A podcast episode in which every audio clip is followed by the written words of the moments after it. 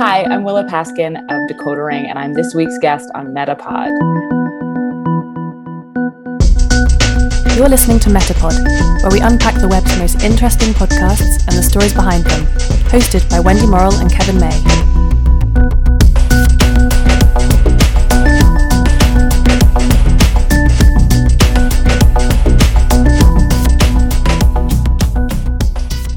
Greetings, everyone. I'm Kevin May, one of your co hosts on Metapod. And hi, I'm Wendy Morrill, the other half of the hosting equation here on Metapod. Welcome. Now, Wendy, in the spirit of our guest this week, I thought we'd do party at the front and business at the back. Oh, really? Wait, business at the back. I, I guess you were rather taken with that saying when we talked to Willa, weren't you? Even though there are many great ways to refer to a mullet in casual conversation, Kev. Indeed, I was, although now I'm slightly embarrassed that business at the front, party at the back had not entered my vernacular prior to now. Well, it's not too late to make up for lost time, Kev. Uh, please go ahead and uh, make use of it as often as you like on our Metapod introductions from here on in. You're too kind, too kind as always. But anyway, let's talk about Willa Paskin. She's the host of the extremely popular culture and history podcast called Decoder Ring. She is. It's a superb podcast exploring the roots of everything from The Karen and Simpson to Jane Fonda's workout and why Judy Garland is so popular in the gay community. Seriously, cracking cultural mysteries is about as perfect a description for Decoder Ring as you can get. So stand by as we discuss all of that and more with our guest this week, Willa Paskin. Kev, you may start the tape.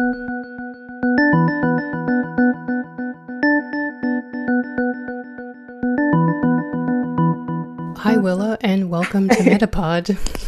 Thanks for having me. You are the presenter of Decoder Ring, which is a Slate podcast, and Kevin and I are big fans of it. Thank you. We're glad you're here on Metapod, and I thought we could start off by asking you about the name Decoder Ring. Oh, sure. There's not a good there's not a good story for this. We basically knew what the show was going to be and we were trying to come up with a name and it was a struggle. Ben Frisch, who's the producer, and I sort of like both liked Curio at the beginning, but the editor slate was like, eh, really not into it. Um, Okay. Thought it just like made it seem trivial. I think we talked about some other things. Was somewhere we were trying like push pins and string, you know, like those walls of crazy they have in like Mhm. Um like but it was just seemed like i don't know if that would, was evocative. So then we landed on decoder ring which like the, the sort of the show has this kind of kitsch aesthetic and like theme song that it's not i'm not ben is into that stuff. I'm not sure like i would have just landed there but i also didn't have a better I have a better thought.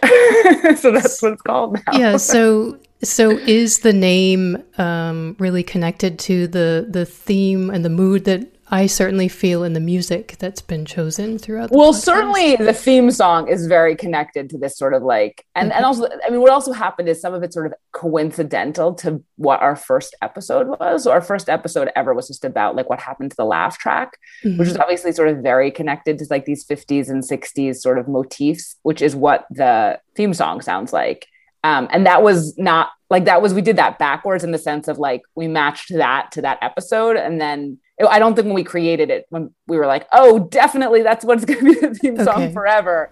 But then it was sort of like oh i guess this will work and now it sort of is. I mean yeah you know it's it's definitely like a mood but um we decided we would use it very quickly but um i think if the first episode had been thematically different it might have sounded different. I, yeah, I was curious because I think some of your episodes really start to take off at the point in the story, which is maybe post war and the sort of realization in American culture that children and teenagers are a new market to make money from.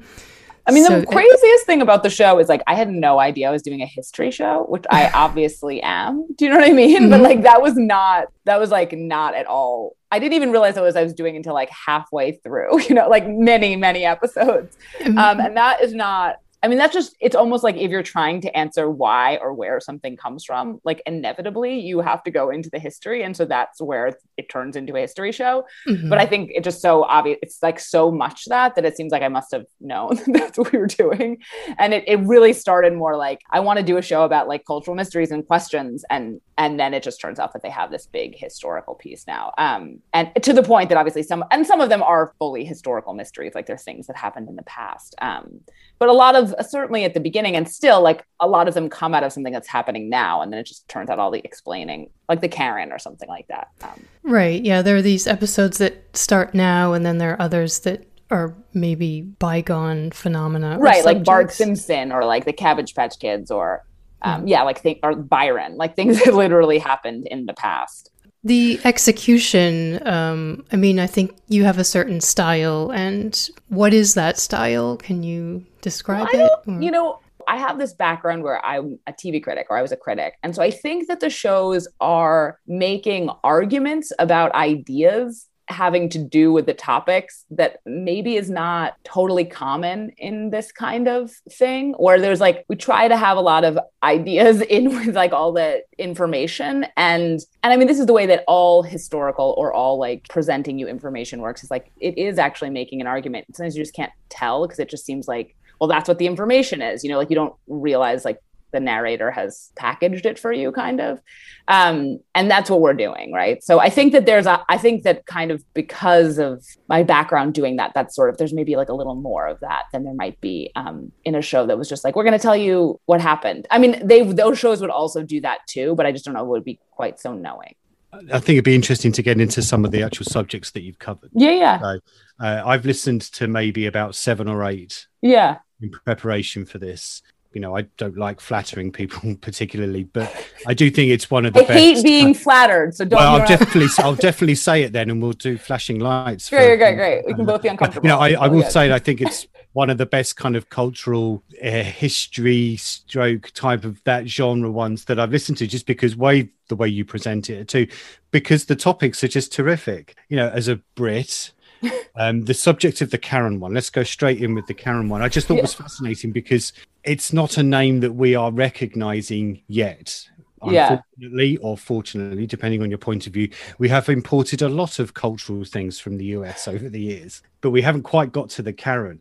And I wondered, just listening to that, and if you can give us your kind of perspective on it a little bit. It's a really new one. Yeah, it is a new one. It is a new one. Just the name has changed. The identity of that kind of person goes back decades, but the name that's been yes. given to them has changed until quite recently. Right. Is so, there a danger that you're kind of focusing on something that's very near and might be out of date by the time we get to the end of this year, or does that not bother you? That doesn't bother. There's so I'm going to say like four things now. The first is it not directly related, which is we have people that aren't American that listen, and it's really interesting because I think there's things that really resonate, and then there's things that there's their own national like information that would be interesting to explore yeah. about it. Like when we did this ice cream trucks one, England has a the UK and Margaret Thatcher has this whole thing with like Mr. Softee that like we just didn't like include, but would have been obviously germane. And then the mullet one, you know, there's definitely like an Australian history with the mullet that like it just very. And then there's occasionally someone will send me like a delicious mystery that I know nothing about, but because it's like it's like very it's another countries and I don't have enough like context to even start. But I'm like someone should do this. I just I can't do it. So that that is interesting. I'm doing one about water right now and uh, about hydration and like Dasani tanked in the UK and like that's really interesting because it's still you know it'll just play differently because you know so that's that's its own thing. Um for something like the karen no you know i the thing about a podcast is right like it comes out it has like a time and then it sits in our feed and sort of it's amazing because people come back and actually like when they find the show then they have like 30 episodes they can listen to and that's really great. And i'm not actually like i think i think because the karen one has so much history in it and because in america certainly the karen's not really going anywhere I feel like it's I'm not I, that one seems like it's gonna I'm not I'm not concerned about it not being germane. It it was different in the sense that it was like timely in a way that a lot of our topics are sort of like evergreen or maybe they have maybe they're in like we did one about baby shark. It's not like the song Baby Shark. Like song Baby Shark was like it was of the moment ish, you know. it certainly was yeah. more of the moment then than it will be in two years but it wasn't quite as like on the cusp. But you know, the virtue of doing something that is like timely is that I think the Karens are most listened to episode, you know? Um, I think people it was like timely and people were very like wanted to understand what was going on um, with that word and its history and like and so that that seemed like i think was something we should do more of basically if we could you know if we were sort of in which right now for example like we're not quite in a position to be that spry um, and I wish we could be more spry sometimes. Yeah, I was trying to um, put a British context to it, and the only names that I could think of, which doesn't quite match, is the name Sharon, Yeah. uh, which was a name in the 80s that was given to, um, or Essex girls as they were called here. Um, slightly white, trashy, I think would be the term that perhaps you might use. And, but they didn't have that kind of and uh, slightly edgy racist part to it. So it would be unfair to kind of Yeah. compare both Sharon, the other, the other one, the only other one that I could think of, and this is the one that one my wife pointed out, was the name Kevin itself, which was uh, annoyingly a figure of ridicule in the 80s, which I'm still suffering the scars, the scars from from now. But it, it is interesting that that one, that particular name has taken off so much. I mean, what kind of feedback did you get as a result of that episode? it was like good i mean we we were obviously um very careful with that episode i don't mean like we were more thoughtful that like Right. anything that you do on the internet now potentially you could do wrong and someone would be upset with you about it or a lot of people and it just was very clear in doing an episode about the karen the chances of that happening were higher say than doing it about the mullet um, and so we were you know we had more people listen to it and were more thoughtful about that. But i was but i was so i was i was sort of expecting it to make you know to maybe go pear-shaped you know in the way but it was it seemed like people were it seemed it went over. It was good. I mean What- i think we did i mean we took it really seriously. I think we did a good job but we didn't it was not um it was surprisingly it wasn't really any more feedback than about anything else that we get but people really listened to it because they were interested and that it's, was it's curious. It's I'm curious. I'm, I'm a journalist myself, and we go through this every day. You wonder how it's going to go down. I, I don't want to labour the point. I'm curious as to why you were worried about it, given the. Well, it it's just like I'm a white person talking about like it's about race, you know. So it's like I mean, in the sense that the Karen is a white woman, it's like very like um, there's topics it feels like it's not my place as a white person to like be an authority on or make myself an authority on or center myself. But it's like the Karen sort of actually, and we thought about that a lot. Um, but the Karen being a white woman actually ends up being sort of um, an okay. It sort of was like an okay thing to explicate, you know, in that Right. way. Yeah. And we were like very sure to almost everyone in that episode who isn't me is a person of color, which we were really thoughtful about um, wanting to do, Mhm. uh, except for the lead person who's a white woman named Karen. um, you know, so yeah, I mean, we just I think it was a really it was it was a really interesting topic, and it, like a lot of the times when I go into a subject, I have a idea about it.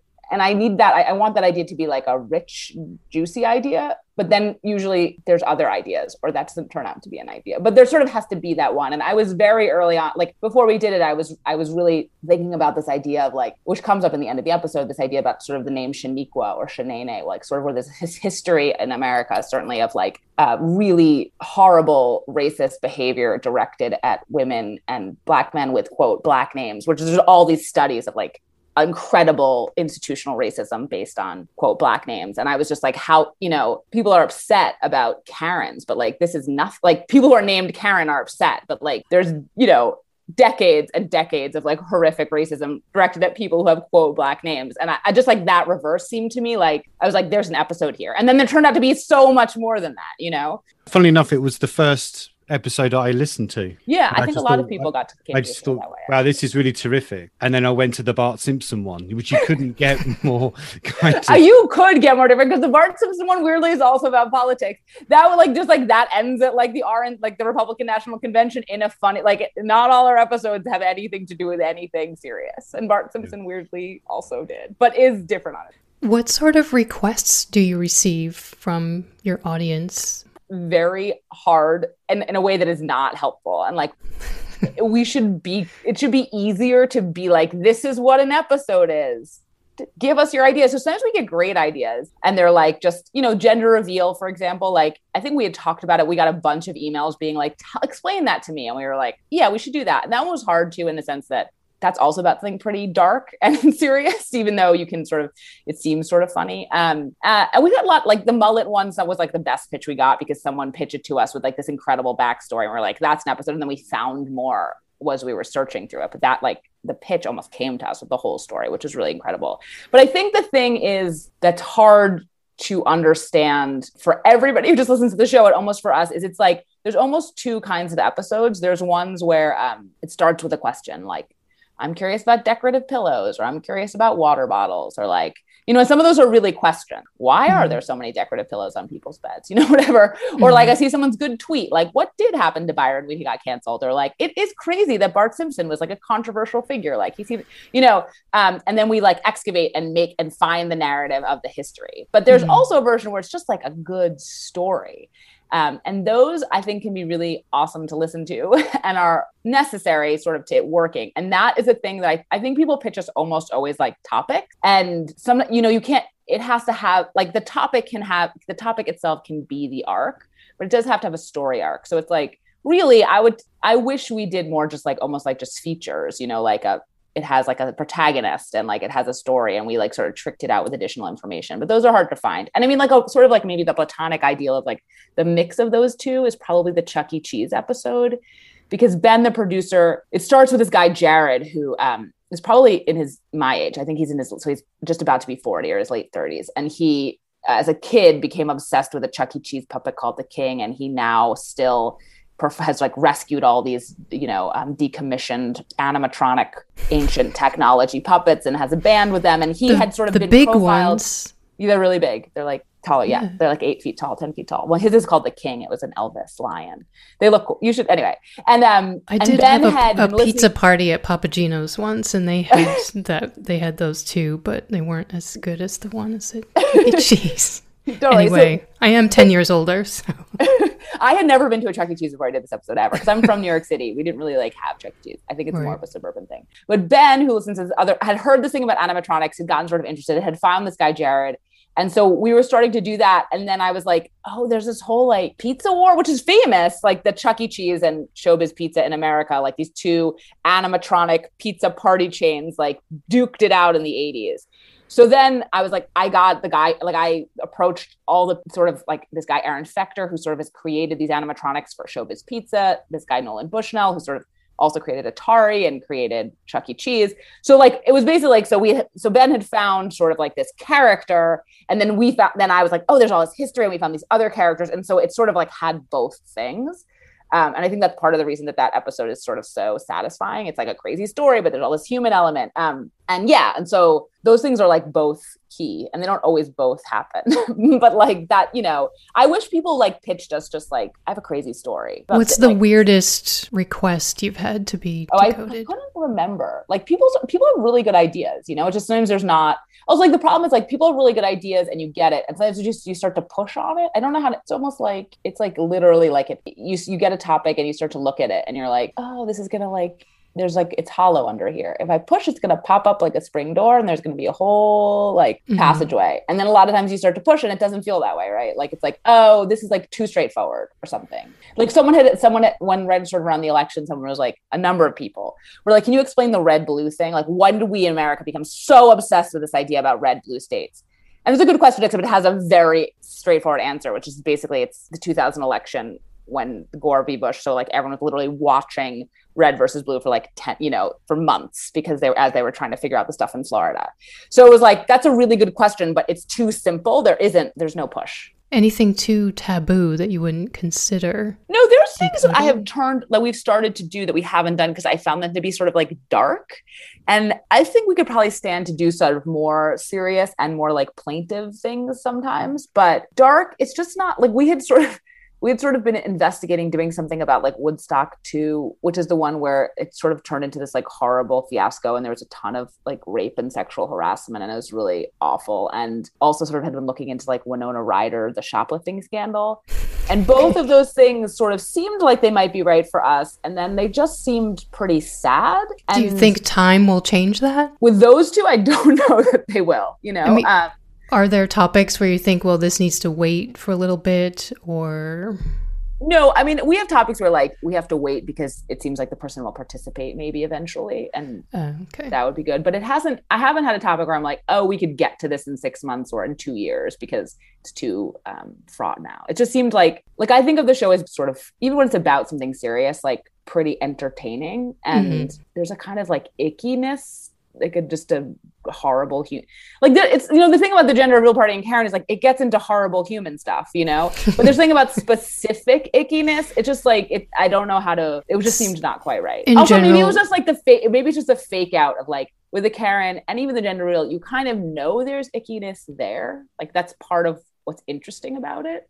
Certainly the karen like the ickiness is on its face but with something like Woodstock or Winona Ryder, you're like, oh, this is gonna be fun, and then you're like, it's not gonna be fun, and it's not gonna, there's not gonna be fun at the end. Like, there's no like, it's not gonna be fun story, and you think maybe it's gonna be, and so it doesn't, it's not gonna work for us, you know? So you think people generally like to listen to that human ickiness that's more entertaining than dark? I think people, you know, there's tons of podcasts that are really serious, and there's tons of podcasts that are plaintive and thoughtful and that do a lot of different things. I think my default is to sort of not be that, like to be serious about not serious things. Um, which may be a flaw. Like maybe I should just be like, maybe that's I don't know what maybe that's some you know who knows what that's about. But um, but that also like sort of now we have the show and kind of what you you know you don't. It's like I feel like we could make people cry in a like where you're like that was heartfelt way, but I don't want to like make people disturbed. Like that's really like they kind of know what they're coming for, and that maybe Mhm. isn't it. You know. So here's a fine line there in that you don't want to make people feel disturbed. And uh, we can talk about that in a second. But my question was that I was thinking about is after the clown episode, Yeah. which again I thought was terrific, me and my wife and my two kids spent their following dinner talking about the episode and the origin of the clown because my son thinks the idea of it is wonderful. My daughter thinks it's terrifying. And we were saying, Oh, I've just listened to this terrific episode of this podcast and talked to them through what, you know, started off as like a court jester and all that kind of stuff and where it is now. And I, the reason I'm asking this is that what do you consider to be a successful episode other than what Slate wants in terms of downloads and all those kind of things? Is it the fact that it potentially ignites a dinner table conversation? I, I should also say, like, I am happy to disturb people, just like in a certain way. Do you know what I Right. mean? So- like, I want you to be along for the ride. So, like, definitely, like, I, I can, I would be happy to like make you question your priors about anything, but I don't want you. Yeah, I just think it's not a show where you're supposed to be like, uh, you know, like really deeply icked out. Like, Yeah. and that's not to say there's icky. I, I think there's a way to approach really like icky subjects that aren't that. So Yeah. I'm not saying like I'm happy. I want the show to maybe make you think. Yeah, that- about. The point about the clown thing is it wasn't icky, but it was still disturbing. It's an interesting balance. That's what I mean, right? Um, you know, I think what do I think about the episode? No, I just like I want to think they're good and that like and to be proud of them, you know? And I think almost all of them I basically am. I mean, I don't know that they're all as successful as like they could be. And I certainly when I listen back to a lot of them, I'm like, oof, I'm talking too much, or like, oof, I would cut out a bunch of the stuff, or like, oof, I was really in my own head and like I thought that this needed like an, a paragraph of explanation here, and ooh, it didn't. And like, you know, I think we've sort of I think there's less I think we sort of eased up on like showing my thinking as it's gone on a little bit in a way that's helpful. But no, like Okay, So on I that, most- sorry, sorry, Willa. On that point, then, would you say then that there's been more editorializing in the earlier episodes, and now you're a little bit more kind of um, just telling it how it is? Don't know. I would have to listen. You know, it's been a long time since I listened to some of them, and I actually think like the laugh track one is pretty good in terms of Yeah. like actually having a lot of like in a way that also is because we had more time. It actually has like a the the structure, like the idea structure of that episode is like pretty aspirational to me for future ones. Like there's like a long enough time and iteration to do it to be like, oh, these are these are like the actual ideas I'm talking about, and I can set them up properly. Where like I think if you if I had more time with some of the later ones, maybe that would have emerged, and then I could have. But it actually just takes a lot of work because it's like it wasn't it wasn't clear to me like from the start that that was like the structure that episode should have. For example, I mean there probably should be less even still. Like I think a lot of it is like I think some of it is self evident, you know, and I could just like ease up a bit. Some of it's not, you know. I, I don't think like I think the way that I am thinking about things is important to like the DNA of the show, but doesn't have you don't have to go so far, right? Like a lot of it, I just think a lot of it is like a lot of how I'm thinking about something is literally in like is it is it's clear to me now is literally in how I'm sort of presenting information, which won't wouldn't would be less clear to the listener, right? Because the listener would just be like, this is just the order of things, and this is just what it means. But actually, a lot of that is work, but it's not me talking. Right. And you said um, just before that other question, you were saying you listen back and you go, "Oof, I could have done this," and "Oof, I could have done that." what were some of the the oof moments then? Well, I just had gone back. I had just gone back and listened to the Sad Jen one. I don't remember why. Why was I doing that? because we were working on something else that was dr- related. Let me just, I was working on something that I was like, I think the structure of the sad Jen is episode. So the, I did do this episode about Jennifer Aniston. That's actually really an episode about tabloid culture in America and the rise of Us Weekly um, and its relationship to Jennifer Aniston. And I listened back to it because we were doing an episode about something that I thought the structure was similar. And when I listened back to it, I just was like, oh, there's a very good episode in here. And I wish I could have another pass of it, you know? Um, just like too much of me talking, a lot of like things it's like where I'm like, you know, like obviously, or like to lay my cards on, when it's like just very clear that I don't need to say that or the reader, the, the listener would like, it's just, a, it's like a, it's not a real thing. Yeah. Should have, it could have been slicker. so most of your episodes feature some experts on your subjects. Yeah. there doesn't seem to be a whole lot of, um, well, a lot of divergent opinions. Like there's no heated debate, or not in the episodes I've listened to anyway. Is that a choice that, or maybe it's happening in all the interviews that you're no. having and they just I don't mean, get included or well i think the truth is that so i'm coming to this as like almost all these topics i don't know anything about them right mm-hmm. so insofar as i would argue with an academic about their field of study you have to be like pretty deep into the thing to be like this nit you know what i mean so i'm just like not i'm often not like deep enough to be like I know this is a contentious point. And also, like, I don't know that it, I think in most instances, not necessarily like germane. It's like a little inside baseball. I mean, the, perhaps like the most, it's like I'm not, I never fight with people when I'm talking to them. I mean, sometimes you push back a little bit. You know, in the hotel, we did this episode about hotel art, and we did have an art historian who hates hotel art. And we gave him a lot of chance to talk about how much he hates hotel art. And that, so we used him that way. Cause like I just felt like that was a thing where it's like people really do have strong feelings about hotel art and whether or not it's art. And I don't, um, you know, and like with something like the gender reveal episode, for example, like we definitely could have found more people who really love a gender reveal party. But then it becomes, am I gonna, I don't love a gender reveal party. So then I'm having this person on, not like I'm not, I'm not both sides of it. So like, then I'm just gonna okay, crap yeah. on them. So that feels like a little, it's like if I'm gonna, like anyone that I speak to, I want to like, I want them to listen to it and be like, I was represented accurately mm-hmm. and that mm-hmm. person didn't trick me. So, you know, like we just, I'm just doing this episode, which I don't want to get into too much because it's not coming out until June, but about hydration, for example. And it's about the rise of a bunch of things, but there's a segment that's about sort of the rise of bottled water. And I, in the reporting, I was, oh, I would love to speak to some people who were at like Nestle and Dasani and Aquafina in the 90s. And I approached a couple people and they were going to talk to me and then they backed out. And I realized I was happy about that because I actually think the rise of bottled water is like a pretty nefarious force in like the world. And if I had spoken to them, I it, it, it's almost like I don't know what would have happened because they would have told me some version of their story that I would have been empathetic to and sympathetic to, and then presented it that way. Probably, I mean, I think while still being critical of bottled water, but now I just got to be super critical of bottled water because I hadn't talked to anybody who I was like selling out by being like not selling out, but just like being feeling like I'd been dis like lied to, misrepresented to them the argument about the episode. You know, it's like now I could just say what I want about bottled water because I don't have anyone whose like life's work was making bottled water. How um, much opinion or interpretation do you include from regular people? I mean, like your family or friends. Um, in an episode, do you consult regular people who aren't necessarily expert yeah. on a topic? Uh, not. No, I think like this is when I said I do a lot of, and I over interview. I end up having like a lot of conversations with people who are mm-hmm. sort of expert, but are not, but are expert maybe in the way that I am. So like a lot of other, you know, I did a piece about movies and I talked to too many critics, and then I ended up like sort of only using the cinematographers kind of you know or the historians because it's actually like the critics can sort of do what i do and it was helpful to think about it from all these different angles but it wasn't actually helpful mm-hmm. progressing the story but then yeah also like of course like we talk you know i talk to my family i talk to ben talks to his friends like we talk to people we work with so you know and also like all the episodes i don't i mean it's almost like a cliche but almost all of them open with a regular person at this point who like has some connection to this topic like the, the cold opens tend to be like random woman or man I think my favorite regular person is yeah. the guy who you ask to slip into his clown persona. yeah, I love that. like to talk to whatever his name is. That's and there's this just giant guy, clearing of his of his body of his throat.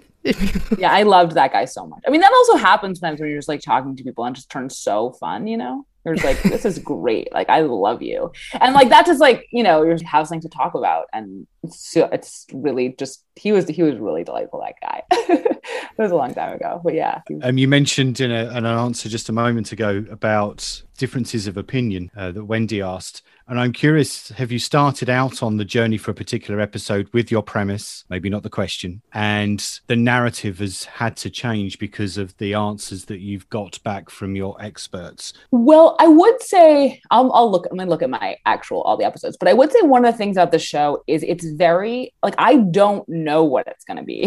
Do you know what I mean? Like I really do start like I start with a topic and it it is exploratory genuinely. I don't think I know what the episode is until I've talked to all those people. So yeah. in that way, it's not it doesn't feel like changing my mind. I literally don't know what it's going to be until I've done it. You know, it's not like, I mean, sort of maybe sometimes towards the end, it's like, oh, I need this person to plug in here to say this thing. I mean, that almost never ever happened. It's, it's almost always, I spoke to all these people and then I took from that information what they said like this is the episode so um so right so it doesn't feel like it doesn't so the answer is basically it doesn't it hasn't happened very often because it's like it's not the one comes after the other not the other way around but yeah almost every time i do an episode i end up more interested and sympathetic to everyone involved than i thought i was going to be maybe Oh, you know, this is like, sorry, just give something. So, like the Jane Fonda episodes is like a perfect example of like, I had been interested in Jane Fonda. I'd been interested in the Jane Fonda workout. We decided to do an episode about it the idea that I was thought that was enough, like as I said, I usually have to have like I usually want to have like one sort of big idea, which maybe ends up being a small idea or something, which was like, oh, it turns out that Jane Fonda, the whole history of Jane Fonda is like she was villainized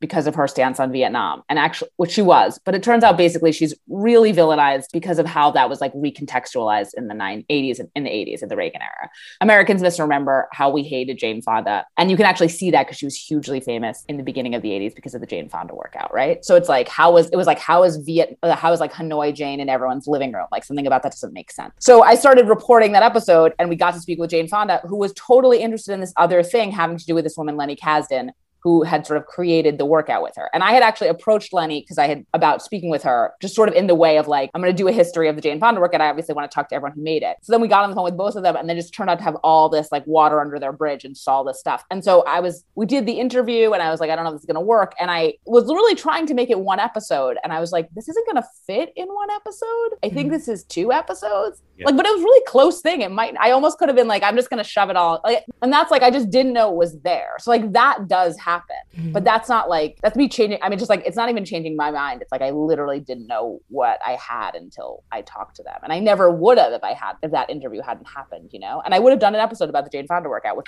would have been the second episode of that. It, uh, again, good episode. So uh, as we kind of get to the to, to the end, it might be the same answer for the both of these questions, really. But I came into Decoder As I said earlier, listening to the Karen story. Yeah if you were to recommend to our listeners that haven't listened, which should be their debut episode, which one should it be? I think the Karen is really good. I think yeah. the Jane Fonda okay. workout part one is like uh, is maybe my favorite. I really like that one. Um, yeah, that was my next. That was my next question. Is do you have a personal favorite? Yeah, that, that is my current personal favorite. I think the mystery of the mullet one is is really fun. Um, yeah. People really like the Chuck E. Cheese one. Oh, you know another one that I listened to that I was like, this is all here, but oof, I wish I had another pass of this is Truck Nut. That one has like tons, like it's all there. It just like needed, I can make that thing sing now. It's, but I mean, it's still interesting, but like I, I could really make that one a lot better. Okay. The John Lockins, both the first two episodes are like very, I think, they're about really interesting things, um, which is one is about the laugh track, and um, I think we did a good job with it. And one is just about fandom conspiracy called the Johnlock conspiracy, which yep. remains in is like more relevant every day um, because as every internet community just starts to behave like um, as fan communities. I mean, they're all our fan communities, maybe. Um, so that one I think is really good too.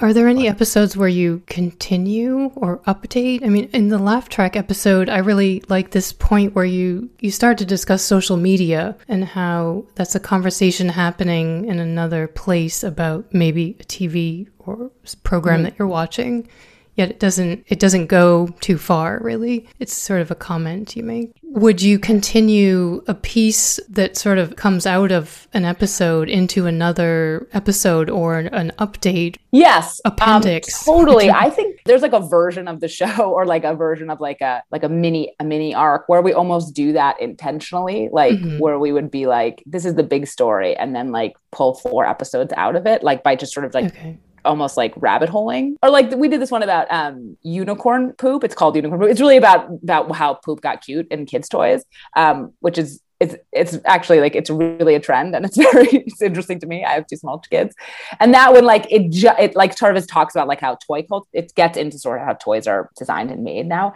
and that like touched on like unboxing videos. It touched on like a bunch of like incredible YouTube trends that all could have been episodes themselves. I don't know Mhm. that the virtue of like having done this one, I'm not sure what the virtues of doing those necessarily would have been. The only episode we've done that I'm like, oh, we should do this again because we didn't get the story is the Cabbage Patch Kids one, which is that sort of soon after, like, we didn't talk to the main guy and we're never who sort of invented them, and we're not going to be able to speak with him, I don't think. But there had been someone who was sort of in charge originally licensing them, who I'd approached a couple times, but his wife had died recently and he sort of didn't get the emails. And I spoke with him after, is the only one where I felt like we hadn't properly flooded the zone on reporting. And so there was actually stuff that was like missing in the version of the story. And I would hope to do a follow up or like an, um, you know, either a second episode or like an Mhm. extra 10 minutes um, about that. Yeah, it's interesting. I was listening to the the Simpsons episode Yeah. and was getting through it and getting through it. And as we were getting towards the end, I was wondering, I wonder if this was made before the Apu kind of scandal blew up. And then you mentioned it at the end. I was like, oh, okay. One of my questions is not going to be, do you have to do updates? Because that's when you did you did do it was just interesting. That was a huge thing here in the UK when Yeah. when they released the statement about what they were going to do. It was a big thing here too. No, yeah. I mean, I think I could imagine us having to do updates, but you know, a lot of them, it's like this is the thing. I mean, they're not. Most of them are not so new or like unfolding, you know. So, um, you know what I mean? Yeah. Kevin, did you have Cabbage Patch Kids in the UK in the 80s? I, I remember the cards. They that did. was excellent. did they? I Yeah. remember the cards more than I remember the Yeah. figurines. But what would you were, those them, were the? Garbage Pail Kids, no? They were. They were the Garbage Pail Kids. No, the Ca- Cabbage Patch Kids were in the UK, but they were not quite as big a deal. No. um, but like, there's all these stories about like people who were like upset, like flying to the UK to buy them for their kids because they couldn't get them in America. but yeah, like that. Yeah. I mean, I feel like the cabbage, like we probably have hit the limit of like 80s nostalgia items we can do for like a while. you know, like people ask us to do beanie baby ones a lot. And that like seems, I, I could see us doing beanie babies, but it's too, it seems like you can see it too much. Like what I want is for you to be like, that totally makes sense as an episode, but I wouldn't have predicted it. This is not something you've done before. And that's what's also hard about when people pitch is like an episode goes up and people pitch things that are like it. So like Cabbage Patch Kids goes up and people are like Beanie Babies or a bunch of like 80s toy fads. And like, and some of those are good, but we just did it, you know? So one of the episodes we haven't done because I couldn't figure out how to do it. And it sort of speaks to like the question you were asking, differing viewpoints is about astrology, which I don't personally have much truck with. And I, I'm not, you know, into it. Um, and, and so I did a bunch of interviews about that. And I think there was a way to do the piece. It was, it would have been these two parallel stories, someone who became disillusioned and someone who got into it in a way that was sort of interesting. But like, right. It was just like, can I do this and not just be like, and not be scoldy, not tip my hand. I think it's bullshit. Like, should Mhm. I be doing Yeah. it? You know, it's just like, it's not like people don't know, like people have made up their mind about whether or not they think it's bullshit. It's also sort of not, it's sort of like what's interesting to me about it is like, why? And that maybe also isn't that interesting. There's lots of explanations for why that are sort of all like fuzzy, but feel right, you know, about uncertainty and stuff. Sometimes it'd be hard to actually hide your own perspective.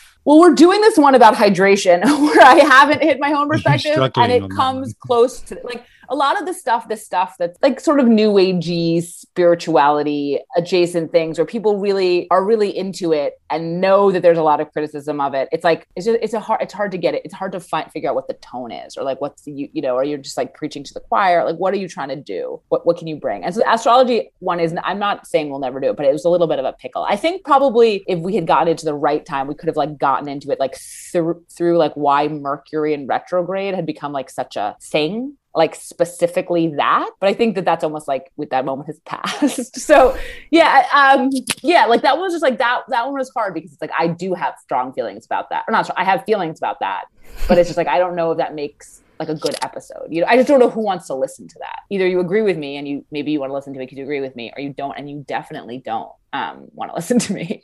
So I would like your strong opinion on this final round of rapid fire questions, so let's which see if i can do it let's see if i can bring it um, w- they're taken from your episodes and not difficult, but I'm going to ask you too, Kev. So get ready. Red or blue M&Ms? Willa, blue Kevin, Red, Willa, Bart, or Lisa? lisa Lisa, Ronald McDonald or Bozo? Who's Bozo? Bozo the clown? Bozo the Clown is like I've talked about him. He was like the one on the TV before. I feel like I barely know Bozo because it's like so Ronald McDonald, Okay. Bozo. Fine art or IKEA art? fine art. Let's be a snob about it. IKEA and art. Let's just lower the tone a bit. Uh, so laugh track on Friends or no laugh track? Ooh, that's hard. That's hard. I think they both have their place. That's not a strong opinion. I think I think it needs a life track. Super 8 or Hilton? oh, neither. Kevin, are you passing on this one? Given I write about these people for my day job, um, uh, Hilton. Um, okay, we're moving on to haircuts. Business or party? Oh, party, party in the back. Yeah, party, party. I tell you, Willa, that what that line at the beginning of that episode about mullets, when it says, you know, the mullet, the one that's business at the front and party at the back. Every time I hear that or recite that line in my head, I giggle. So thank you very much. If For you know, else- that's like what we call it here. That's not like No, I didn't. Which is probably why I'm still laughing now whenever I hear it. Because yeah, yeah, yeah. That's yeah. That's like the most. I mean, actually, I really tried to find the person who created that phrase because that is that's the most famous. You know, business in the front part of the back. We had a lead, but it's like definitely from some message board in the '90s. Uh, I really we we we tried a little bit. Like it didn't. It seemed like it was gonna be. We didn't need it enough, and it was going to be a bunch of work. But I really wanted to find that person because I thought that was. I mean, that person. well, really it's it was new to me, so thank you anyway. Yeah. All right, la- last one Obama or the boss? Oh, Obama. Is that, did you take this from my writing? That's not from that's not from an episode. Um, you know, they're both good at different things. I just don't want to listen to Renegade. but I would be happy. Obama's but I would probably a better president than the boss would be, and the yeah, no, boss is I would take them for what they are. I would take Obama, and then I've, I've actually like "Dancing in the Dark." The Bruce Springsteen song has been like my seed song for the last like six months. Like when I'm cooking, I put it Okay. into Spotify, and then that's like the songs. So I'm I'm feeling very fond of the boss right now. But yeah, um, no, Obama maybe. Okay. That was a lot of like not strong opinions. Those things are all like they're like that's both two good things. Two good things. All right, well, thank you very much, Willa, for joining us on Metapod. It was a pleasure and a lot of fun. Thank you for having me. I'm sorry if I interrupted you all many times while you were t- asking questions. I felt like I started talking. No problem. We do that to each other all the time. as Kevin does it all the time.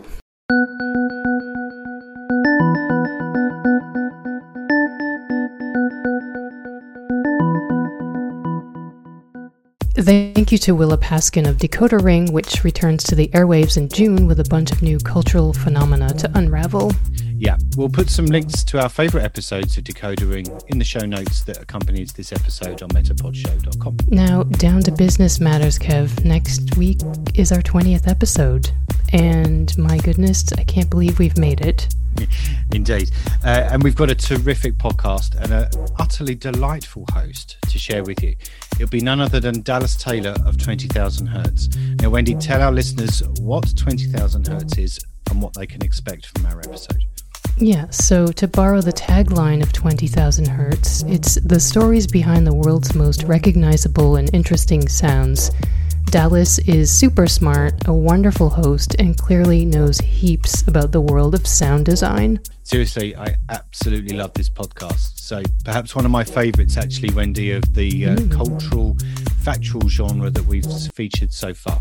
If you want to learn about the origins of the Netflix chimes, for example, the science behind the noises that dinosaurs make in the movies, the history of the Watergate tapes, or the influences of the 808 drum machine, to just name a few, then this really is the podcast for you. We're very excited about this episode, and not just because we've made it to 20 episodes.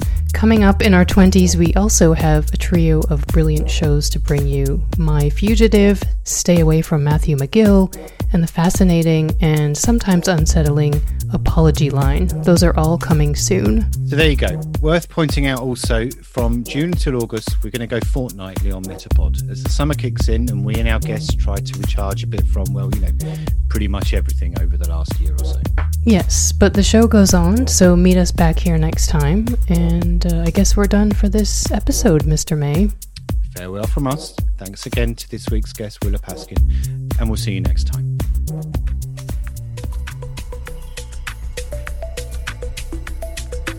That's it for Metapod this time. Thanks for listening. Metapod will be back soon with another unpacking of the web's most interesting podcasts. But in the meantime, make sure to subscribe at any of the usual places you find your other favourite podcasts. We'd hate for you to miss upcoming episodes, and we'd love it if you left us a review. You can let us know what you think of this episode by going to metapodshow.com. We'll see you next time. Metapod is produced by Wendy Morrill and Kevin May